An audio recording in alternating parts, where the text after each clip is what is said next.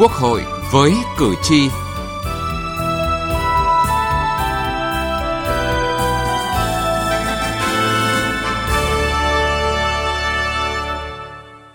Thưa quý vị và các bạn, Hội nghị toàn quốc tổng kết công tác Hội đồng Nhân dân các tỉnh, thành phố trực thuộc Trung ương được tổ chức tại Quảng Ninh vừa qua, một lần nữa khẳng định dưới sự chỉ đạo và tăng cường hướng dẫn của Ủy ban Thường vụ Quốc hội, chất lượng, hiệu quả hoạt động của Hội đồng Nhân dân các địa phương ngày càng hiệu quả, thực chất, bám sát với thực tiễn, với mục đích cao nhất là đảm bảo quyền, lợi ích chính đáng cho nhân dân. Đây cũng là nội dung chương trình Quốc hội với cử tri hôm nay đề cập.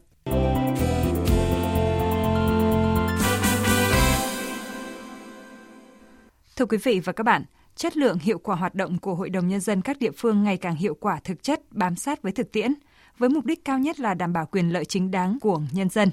Điều này phần nào thấy rõ qua các kỳ họp của Hội đồng Nhân dân các tỉnh, thành phố năm qua.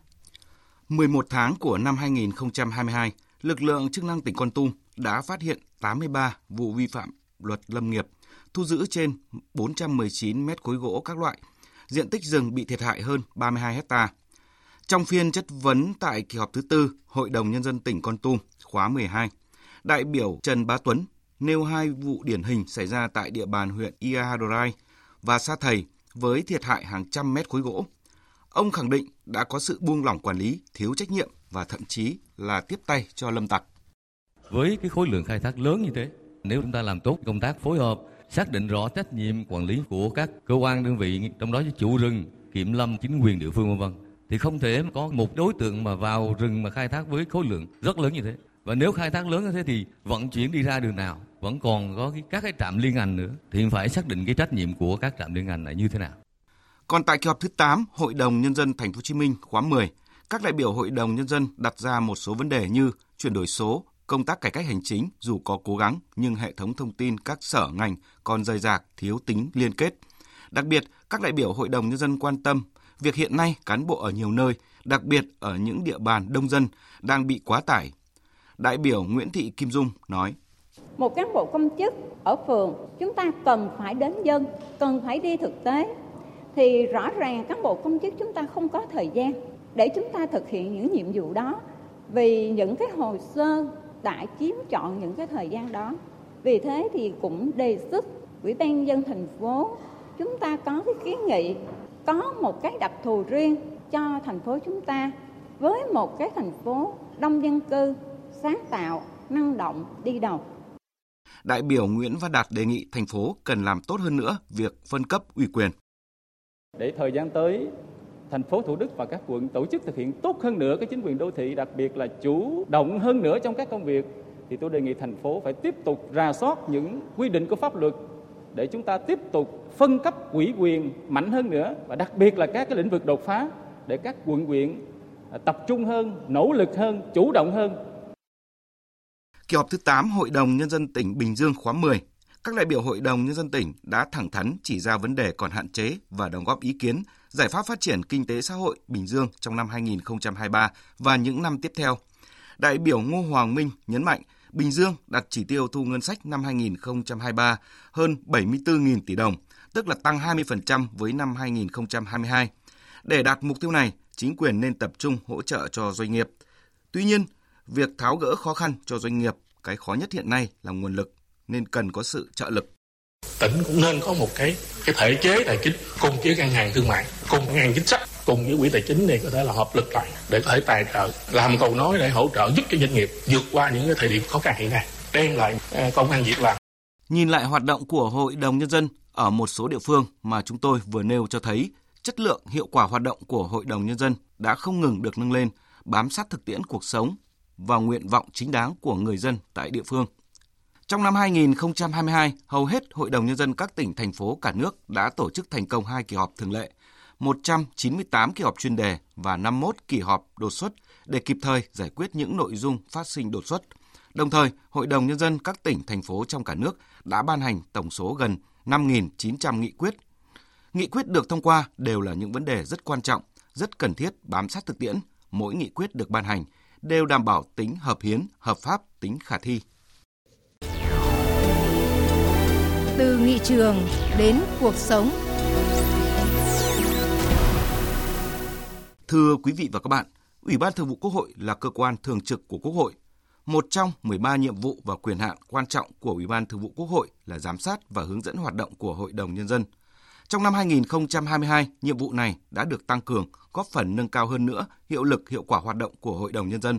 Một trong những điểm nhấn đặc biệt trong năm 2022 là Ủy ban Thường vụ Quốc hội đã ban hành nghị quyết số 594 nhằm tạo điều kiện để Hội đồng Nhân dân có cơ sở chủ động, tích cực phát huy tốt hơn vai trò là cơ quan quyền lực nhà nước ở địa phương. Để nâng cao chất lượng các kỳ họp, Hội đồng Nhân dân tỉnh Cao Bằng thực hiện chuyển đổi số, triển khai có hiệu quả kỳ họp không giấy. Trước mỗi kỳ họp, tài liệu đều được gửi đến các đại biểu trên phần mềm hỗ trợ kỳ họp được cài đặt trong máy tính bảng.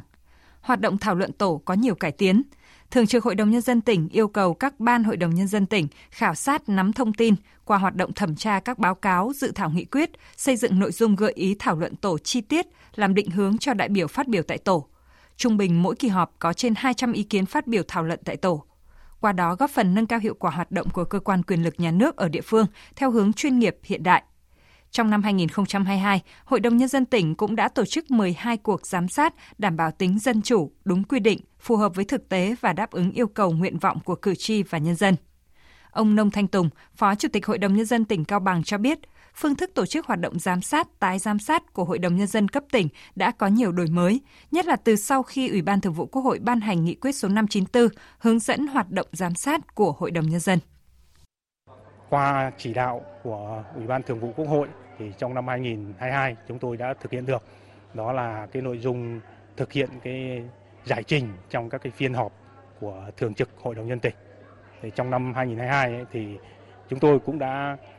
có đổi mới, lựa chọn những cái vấn đề có nhiều tồn tại vướng mắc và có nhiều ý kiến kiến nghị cử tri quan tâm để đưa ra yêu cầu lãnh đạo ủy ban tỉnh và các cơ quan chuyên môn ủy ban tỉnh giải trình chứ không có làm nhiều nội dung như các năm trước nữa.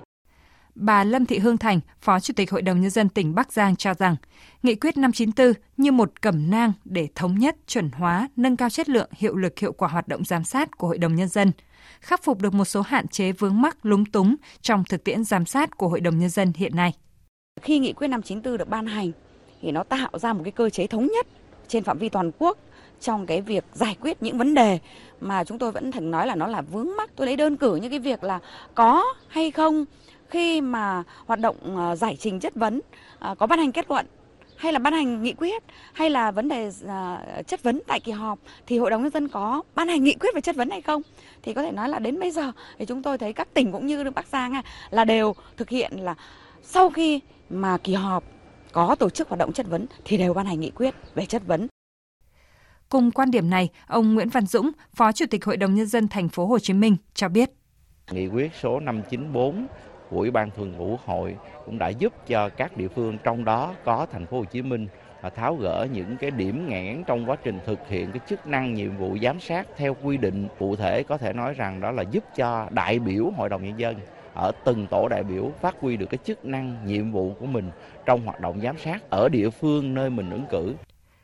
Theo Phó Ban Kinh tế Ngân sách Hội đồng Nhân dân tỉnh Hòa Bình Trần Ánh Dương, qua triển khai thực hiện nghị quyết đã phát huy hiệu quả, giúp các địa phương chủ động, sử dụng linh hoạt, hiệu quả hơn các nguồn lực sẵn có, huy động tối đa mọi nguồn lực, tạo bước đột phá, góp phần đẩy nhanh tiến độ thực hiện các dự án và kịp thời giải quyết các bức xúc về cơ sở hạ tầng, giải quyết các vấn đề về xã hội, môi trường, giao thông.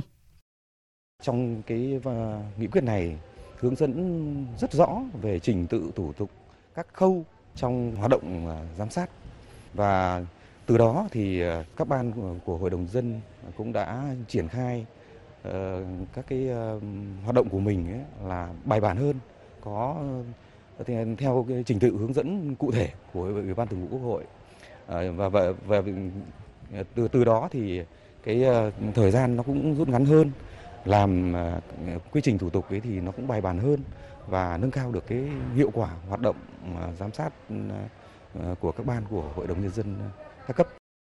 Những đổi mới trách nhiệm trong hoạt động của Quốc hội, sự quan tâm giám sát hướng dẫn sát sao của Ủy ban Thường vụ Quốc hội chắc chắn sẽ tiếp tục là cơ sở quan trọng để hoạt động của Hội đồng Nhân dân các cấp không chỉ giữ lửa mà còn bùng cháy hơn, ngày càng gần dân, công khai, dân chủ, thực sự là cơ quan quyền lực nhà nước ở địa phương như kỳ vọng của Chủ tịch Quốc hội Vương Đình Huệ tại Hội nghị toàn quốc tổng kết công tác Hội đồng Nhân dân các tỉnh, thành phố trực thuộc Trung ương năm 2022 và triển khai kế hoạch công tác năm 2023.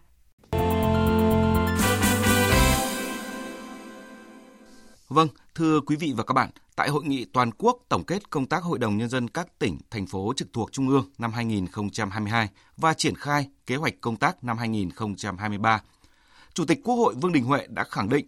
có làn gió tươi mới trong hoạt động của Hội đồng Nhân dân các cấp. Ghi nhận của phóng viên Lê Tuyết.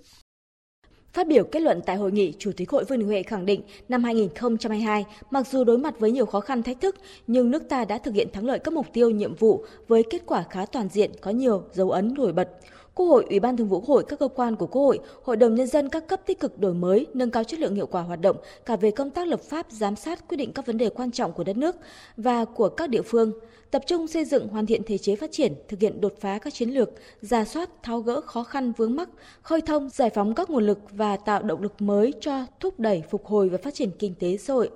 Có một cái làn gió tươi mới trong hoạt động của Hội đồng Nhân dân các cấp, tất cả các vùng miền việc đổi mới rồi nâng cao chất lượng hoạt động của cơ quan dân cử nói chung. Đấy chính là thể hiện của cái ý đảng và lòng dân.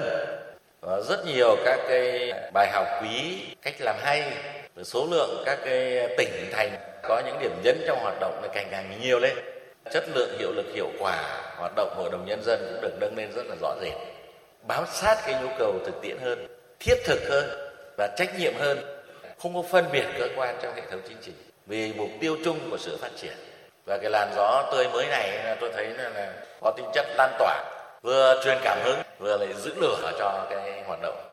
Chủ tịch hội cũng chỉ ra những tồn tại hạn chế trong việc giám sát hoạt động của Hội đồng Nhân dân, đặc biệt là giám sát trong các văn bản quy phạm pháp luật, kỷ luật, kỷ cương tài chính ngân sách, giải ngân thấp và vai trò của Hội đồng Nhân dân trong việc phòng chống tham nhũng.